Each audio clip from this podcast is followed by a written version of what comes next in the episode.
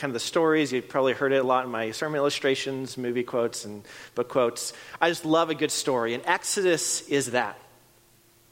I mean, just think you have a, an oppressed people in slavery and a baby is born and under very unusual circumstances is secreted away out of danger and, and, and grows up in the house of the oppressors in their palace before spending time out in the wilderness and then being called back by God to, to rescue his people through these miraculous acts. Uh, the Red Sea parted, and, and imagine a slave nation escapes from the dominant world power of the day without ever having to lift a finger. And God provides for them, and they're on their way to the promised land, the, the land of blessing, the, the, so to speak, the happily ever after. Except, like all good stories, there's always a twist. And this twist is not, like all good twists, what you might expect. And the twist is this the greatest obstacle to God being able to rescue his people and bring them home is not the Egyptians. It's not the Red Sea. It's not the Amalekites who attacked them along the way.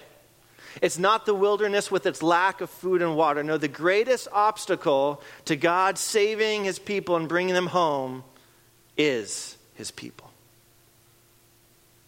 The very ones that are his beloved are also his enemy. And there's tension. How can God love his people when his people also position themselves as his enemy? And that's what we're going to explore in kind of three scenes this morning in this story.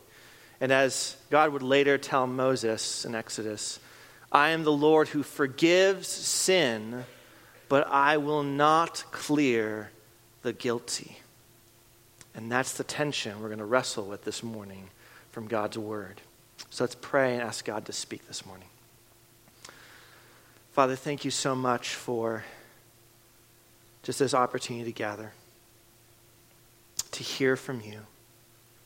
Father, I pray that even those words we sing, that we are weak and frail, that whether we feel those words right now or not, you would help us to know our need for you, our dependence on you. That we would just lean in with hearts open and ears that want to hear. Father, would you help me to, to recognize my own need for you to be at work through me, that it can't just be my words. So, Father, speak in your kindness to us. Pray this in your name.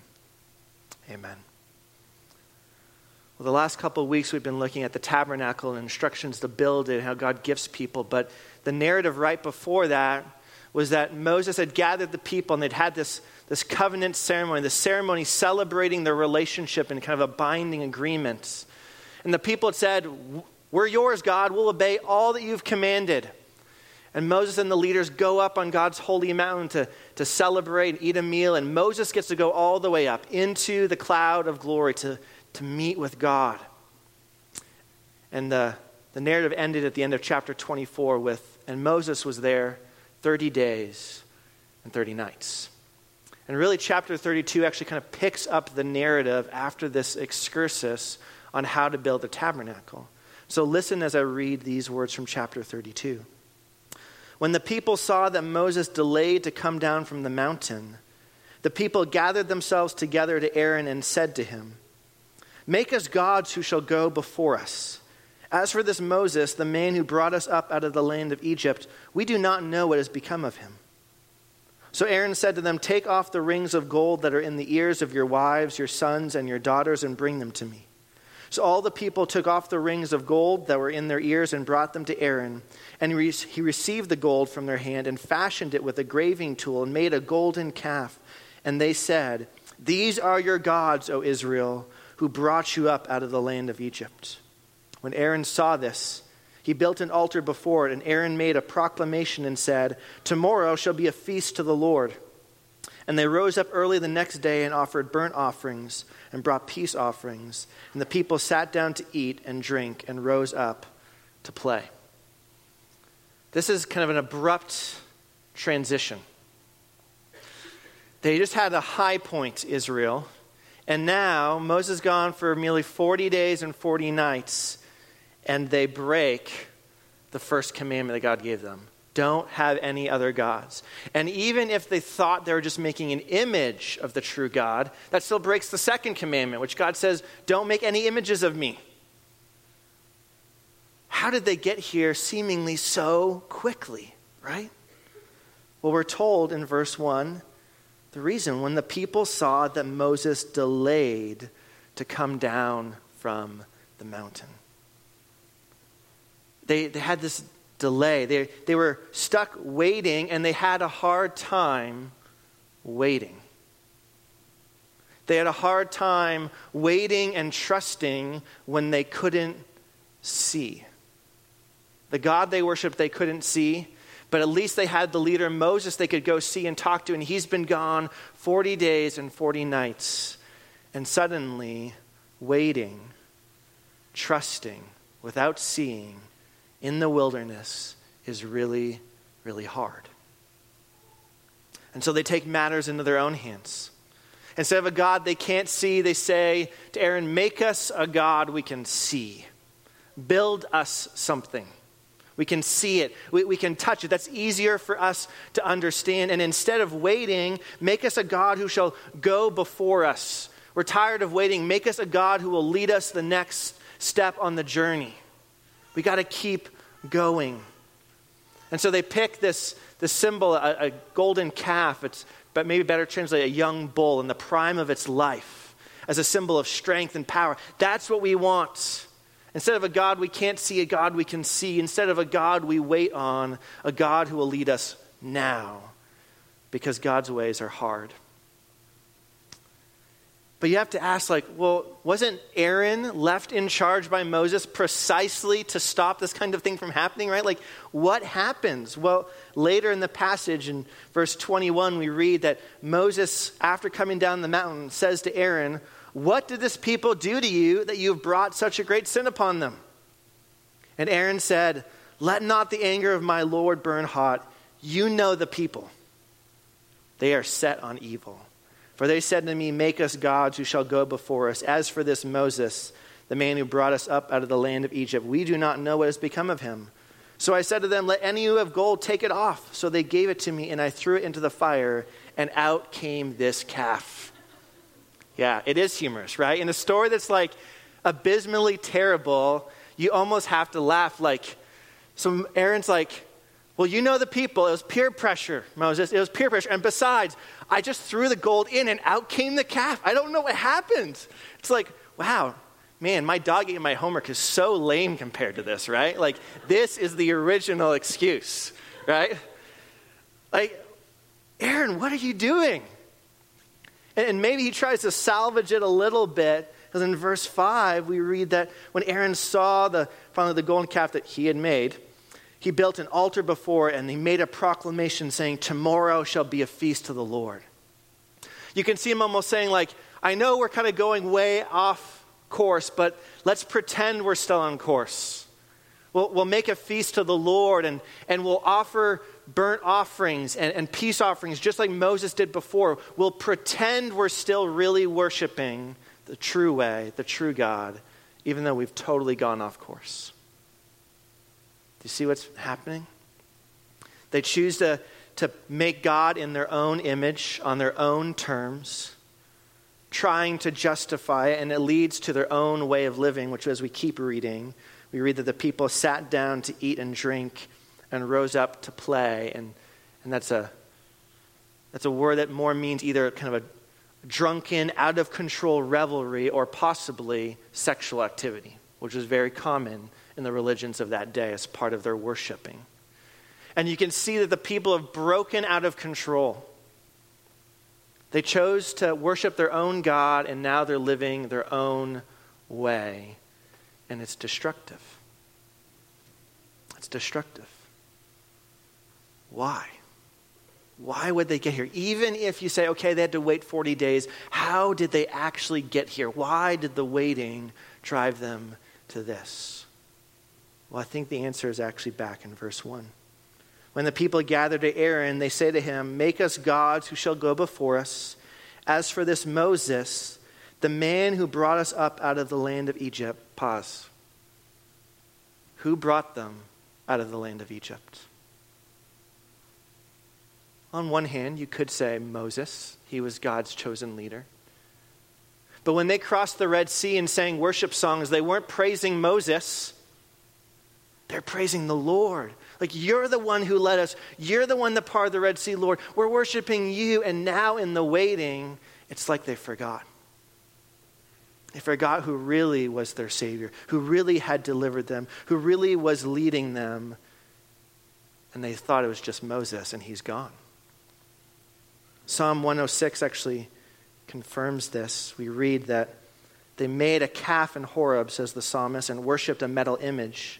They exchanged the glory of God for the image of an ox that eats grass.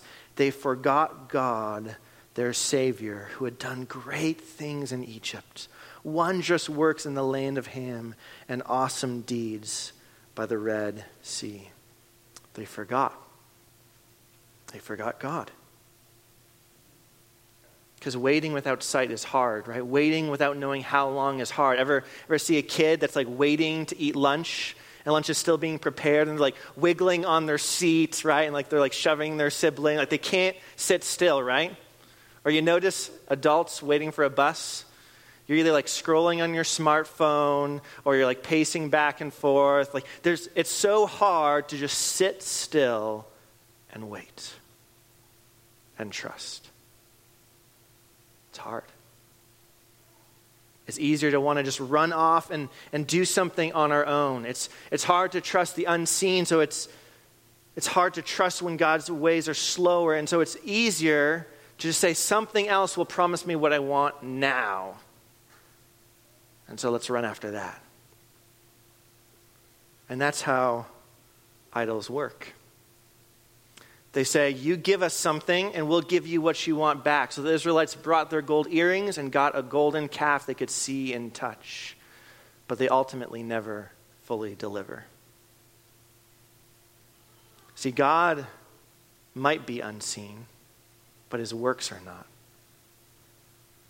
These 40 days while Moses is gone and like, what's going on? They're eating manna every day that God has provided for them to eat in the wilderness. They had only to look back west over the distant horizon and remember slavery in Egypt, to remember all that God had done for them because He had done so much. All these miracles to save them from slavery. He saved their firstborn by providing lambs for them to kill instead. He, he brought them through the Red Sea. He protected them from the Amalekites who fought them. He gave them water in the wilderness. And after all of this, they turn away. It's like a, a man who finds a, a, woman that he chooses to love, and she's not maybe the prettiest or the smartest or the most talented. That's what God says about Israel. But he chooses to love her and pursue her. And he, he goes out and gets a job and buys that engagement ring and, and provides for her. And they go on this honeymoon, and it's this, this wonderful time. And one day he goes out for a walk just to reflect prayerfully on like how good this journey has been and he comes back to the hotel to find her with another man. How would he feel?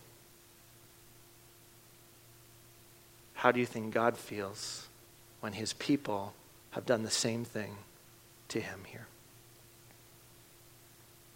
And that leads us to our next scene.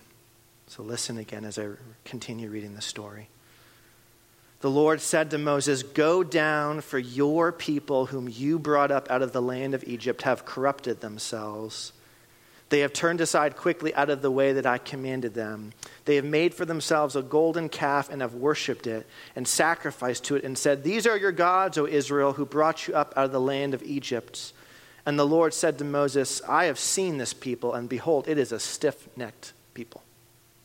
Now, therefore, let me alone that my wrath may burn hot against them, and I may consume them, in order that I may make a great nation of you. But Moses implored the Lord his God and said, O Lord, why does your wrath burn hot against your people, whom you have brought out of the land of Egypt with great power and with a mighty hand? Why should the Egyptians say, With evil intent did he bring them out to kill them in the mountains and to consume them from the face of the earth? Turn from your burning anger and relent from this disaster against your people. Remember Abraham, Isaac, and Israel, your servants, to whom you swore by your own self and said to them, I will multiply your offspring as the stars of heaven. And all this land that I have promised I will give to your offspring, and they shall inherit it forever. And the Lord relented from the disaster that he had spoken of bringing on his people. Well, God is understandably upset. He uses language in verses 7 through 9 of, of this, they've corrupted themselves, they've turned quickly aside, they're, they're a stiff necked people, stubborn but in the wrong. I, I've done so much for them, and they are unfaithful. They have cheated on me. And so he starts to use the language of divorce. Notice what he says in verse 7 Go down, Moses, for your people, whom you brought up out of the land of Egypt. Over and over again in Scripture, he's always said, My people, my treasured possession, the ones I've called, the ones I've redeemed. And here he says, Your people, Moses. It's like a divorced spouse saying to their kids, Go talk to your father, go talk to your mother. They're not connected to me, they're yours. Do you feel the weight of this language? And so God says in verse 10 Let me alone that my wrath may burn hot against them and I consume them. This is what I told them. I told them in the second commandment. I said, if you make other images, whether of things on the earth or above or beneath the earth, be warned, because I am a jealous God. Jealous in the best sense of the word. You're mine. You promised to be mine. I promised to be yours, and now you've gone astray, and there are going to be consequences. This is what's going to happen.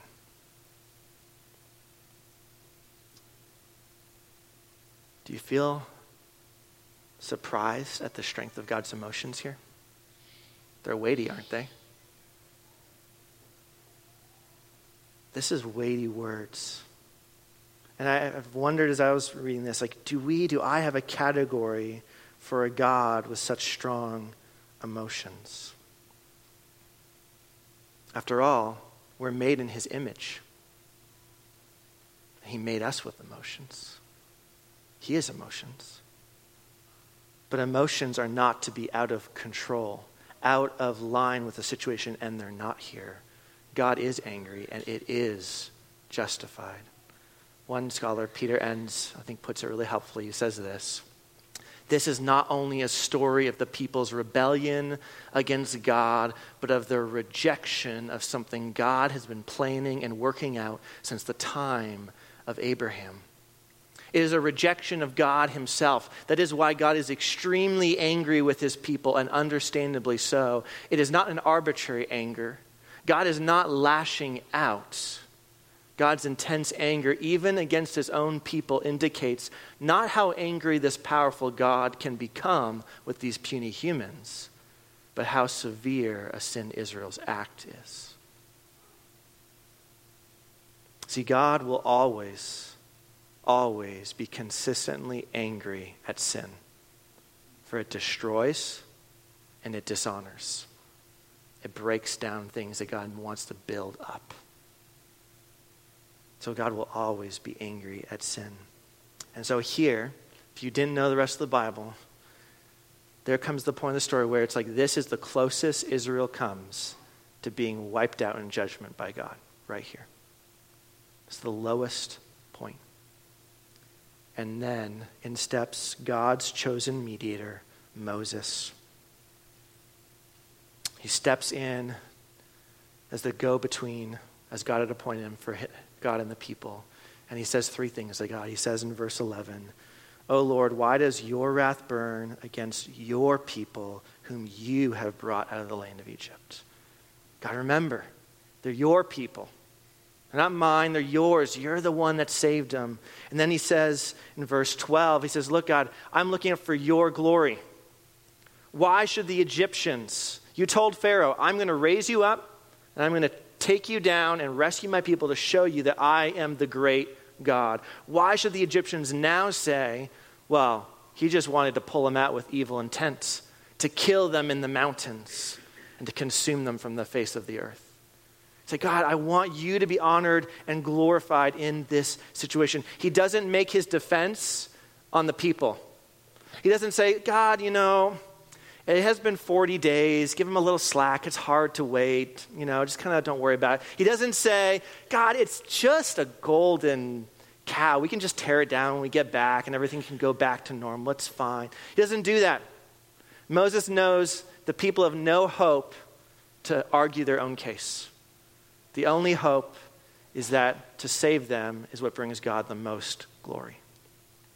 And so he pleads that. And then, third, he says in verse 13, Remember Abraham, Isaac, Israel, your servants, to whom you swore by your own self. You made a promise You'll multiply their offspring as the stars of heaven, and you'd give them this land.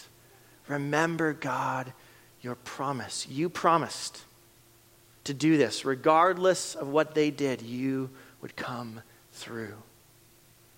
I think of uh, my wife Heather and I, when we did our wedding vows, we kind of added in a line that's not part of the normal vows. We each vowed to each other these words, something along these words. Um, I promise to be faithful to you regardless of your faithfulness to me. And so, if something were to happen one day, Lord willing, it never will, or say, Heather walked out on me, it would be right for me to be angry. But her brothers and my friends who are groomsmen could come to me and say, We get why you're angry. This is wrong. But you made a promise, Michael. You promised you would love her anyways. So that's how you're called to act. And that's what happens here with God. Verse 14 The Lord relented from the disaster he was going to bring on his people. See, some people want to look at this and say, well, see, God, you can't trust him. He's always changing his mind, but that's not what's happening here. What's happening is this God is always unchangeably angry at sin and God is always unchangeably faithful to his promises. And there's a tension here. He will never change in his character, but we are not static in our relationship with him. We change. The situation changes. And so his faithful character changes his actions as things change on the ground. So what happened was God's mediator spoke. Moses spoke to God. But why was Moses there? Wasn't it because God had appointed him as the mediator? Wasn't it because God had sovereignly said, Moses, I'm going to pick you, I'm going to call you up on the mountain? Just as I prepared the tabernacle to cover the gap, so I've called you to be the man in the breach, the man in the gap. Precisely so that I could be faithful to keep my promises to forgive and judge. The tension bridged by this man in the gap. And Psalm 106 again says this Therefore, he, that is God, said he would destroy them had not Moses, his chosen one, stood in the breach before him to turn away his wrath from destroying them. Uh, this, is, this is hard stuff to wrestle with as I was preparing this because we are talking about an, an, an, eternal God who knows all things from beginning to end, who plans all things from beginning to end, interacting in space time history with us, being described through human language. This is hard to make it all fit together. But I hope what you see so clearly here is God had appointed Moses precisely for a time like this to stand in the gap so that God could choose to forgive, could relent from bringing disaster, that his heart is one, even in the midst of his people's disobedience, of love towards them. In fact, when God's people, about a thousand years later or so, came back from exile and were singing a song of worship during the days in Nehemiah, they sang these words you are a God ready to forgive, gracious and merciful, slow to anger, and abounding in steadfast love, and you did not forsake them, even when they had made for themselves a golden calf and had committed great blasphemies. You, in your great mercies, did not forsake them in the wilderness. That's our God. Still the same God today. He loves to forgive and not forsake. He loves to extend grace instead of judge. And it would be nice if the story ended right here at verse 14, right? The people sin, God forgives, awesome, go home, great happy feelings, no tension. But it's not where the story ends. There's still verses 15 to the end of the chapter. And this is where we have to wrestle with the fact that God wants to forgive and chooses to, but he won't sweep injustice under the rug because that's not loving. We get that as a culture. To ignore injustice is not loving and kind, it must be dealt with. And so God does. So in verse 15, we read that Moses turned and went down from the mountain with the two tablets of the testimony in his hand, tablets that were written on both sides, on the front and on the back, they were written. The tablets were the work of God, and the writing was the writing of God engraved on the tablets. And as soon as he came near the camp and saw the calf and the dancing, Moses' anger burned hot, and he threw the tablets out of his hand and broke them at the foot of the mountain. You have Moses coming down the mountain here, and he's, he's got the tablets with God's law and this, this covenant agreement written on it, almost like marriage vows and marriage certificate all in one. And this should have been a point of celebration, a, a high point. And instead, he comes down the mountain and sees what they've done. And because he shares God's heart, he is angry at sin too. And he's not throwing a fit and just smashing them because he's, he's angry and throwing a pity party. No, Moses, God's prophet, is doing a symbolic act. You can almost see him grabbing these tablets and holding them up and saying, Israel, this is your covenant with God, and this is what you did with it. Smash. It's not going to end well. And so Moses, full of God's desire for holiness takes action. And so in verse 20, he, he takes the calf that they had made and he burns it with fire and grounds it to powder and scatters it on the water and made the people of Israel drink of it. He, he totally, utterly annihilates this thing, right? It will, not even a trace of it will be left. And he scatters it on the water source that they were probably drinking from. So over the next days, as they'd be drinking that water, they would be drinking bits of that in almost like they're getting literally a taste of their own medicine. But it's not just the, the idol that needs to be removed, but all the false worshippers have to be removed too.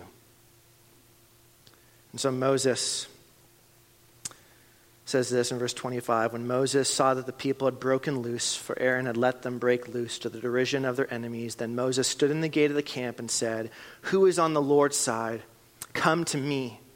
And all the sons of Levi gathered around him, and he said to them, Thus says the Lord God of Israel Put your sword on your side, each of you, and go to and fro from gate to gate throughout the camp, and each of you kill his brother and his companion and his neighbor.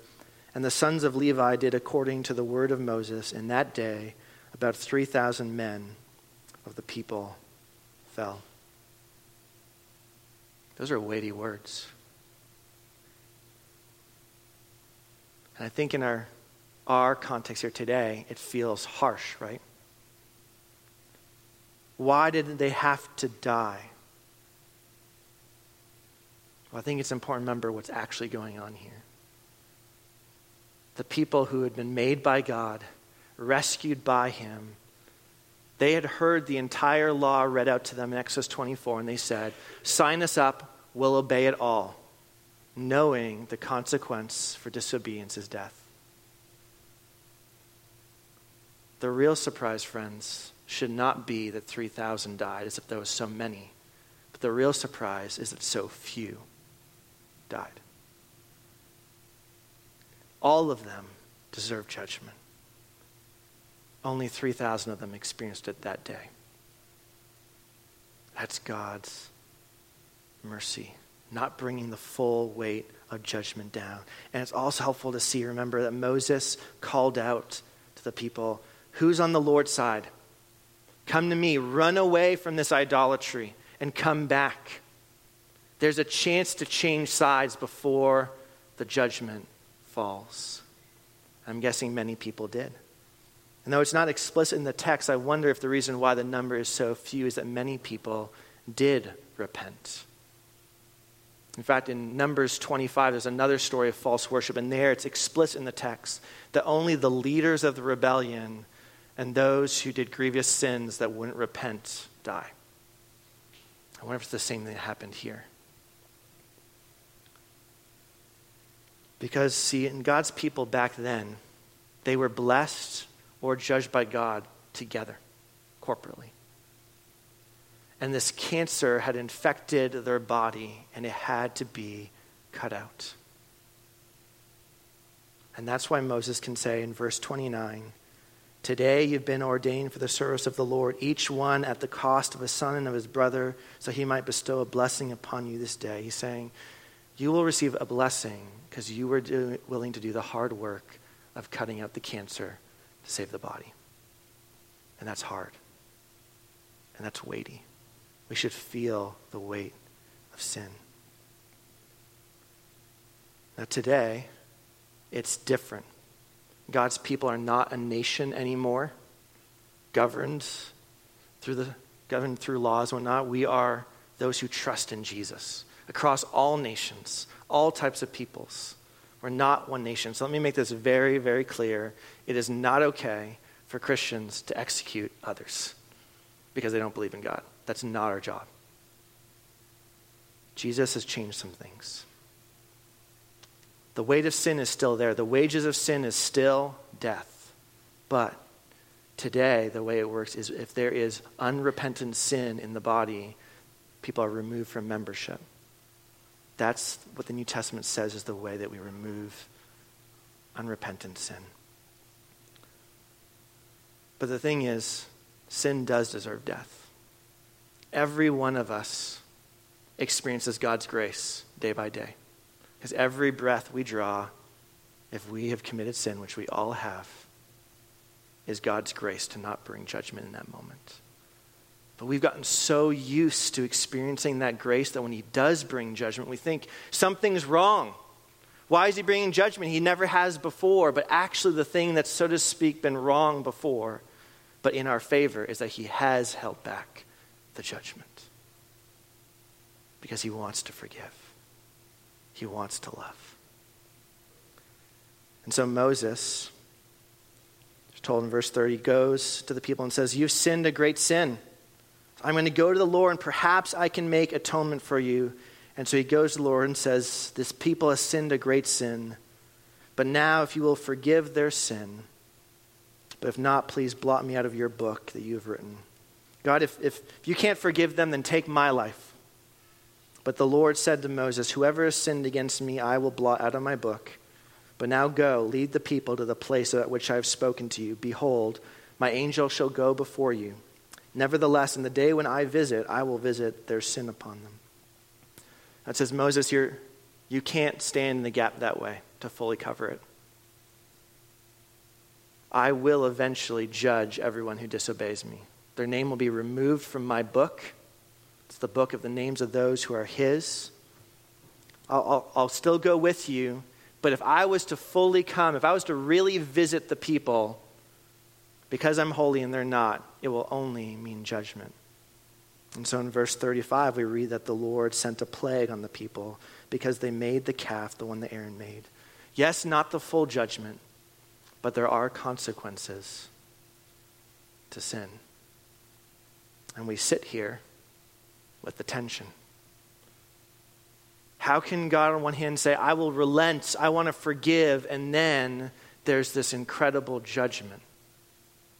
And they're side by side, and there's tension, and it's not solved in this story. And it's not solved in Exodus, and it's not solved in the Old Testament until Jesus. And if you've been feeling that tension through this story, all of a sudden the words of Paul in Romans 3 become very, very good news. He says this All have sinned and fall short of the glory of God, but they are justified, declared to be right, innocent, freely by his grace through the redemption that is in Christ Jesus. God presented him as an atoning sacrifice in his blood, received through faith to demonstrate God's righteousness because in his restraint, God passed over the sins previously committed. God presented him to demonstrate his righteousness at the present time so that he would be righteous and declare righteous the one who has faith in Jesus. See, in Jesus, God gets to solve the tension. He says, I'm not going to sweep injustice under the rug. You want to know how much sin is wrong? Look at how I was willing to send my son, and he willingly went and died on a cross to bear the cost of sin. I will not sweep injustice under the rug, it will be paid for. But because Jesus takes the penalty, God says, I can pay for the injustice and I can forgive. Because He can take your place. He can take all the justice so that I can give you all the forgiveness. No more mixture, no more tension, all the justice on Jesus, all the grace for us who believe. That's the good news of Jesus. That's what Jesus brings. See, Jesus is the husband who is cheated on by his bride, who ends up running off, making a mess of her life, is in debt, and Jesus comes and says, I'll pay the cost to make you mine again, to fix this. Even though I didn't do anything wrong, and you did, I'll take the burden. That is sacrificial love. That is selfless love. Not just love for another person, as opposed to selfish love, but love for the other person who's also the enemy. The world has not known love like this except in Jesus. That's the beauty of feeling the tension is when we see the depth of sin in the Old Testament and how there's not a full solution. All of a sudden, when we run, run into Jesus, we're like, wow, this is it. This is what we've been waiting for. He's the one that fixes all of this. See, Moses couldn't fix it because he was imperfect. But Jesus, being fully God, is perfect and he's fully man. So he stands in the gap. And Paul says later in Romans, Who is there to condemn? Christ Jesus is the one who died. He took the condemnation in his death. More than that, he was raised and is at the right hand of God interceding for us. If you've trusted in Jesus, when you sin, and so to speak, would go up before God's throne, Jesus steps in the way, stretches out his hands, and says, No, God, I, I covered that. I covered that. So, how do we respond? Well, it's easy to look at the Israelites and think, man, they just can't get their act together. And then all of a sudden, if we check our own hearts, we realize, oh, wait, I struggle to trust. Oh, wait, I struggle to wait when I can't see what God's up to. Oh, wait, I'm often tempted to run to other things instead of waiting and trusting in God, and they don't satisfy and they don't actually fix things, they just make it worse. And yet, He loves us. So, isn't the answer clear? Run to Jesus. Don't stay in the camp worshiping false things. Run to Jesus who suffered outside the camp and say, I need you to save me. Help me remember. Because maybe you've already done that. Maybe you need to do that for the first time this morning. Trust in Him. But all of us are so prone to forget. So I think this morning, God just wants us to say, just remember. Remember the depths of your sin and remember the greater depths of grace I have for you in Jesus. Let's pray.